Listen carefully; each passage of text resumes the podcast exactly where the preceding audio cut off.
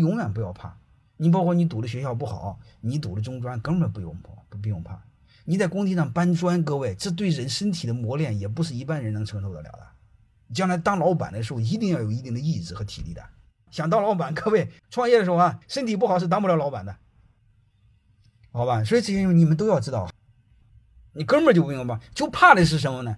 在工地搬砖时候，你的你的心在看什么？你心还是在仰望星空，还是光还是光想明天还继续搬砖？想有点钱的时候喝个啤酒，这是两码事儿。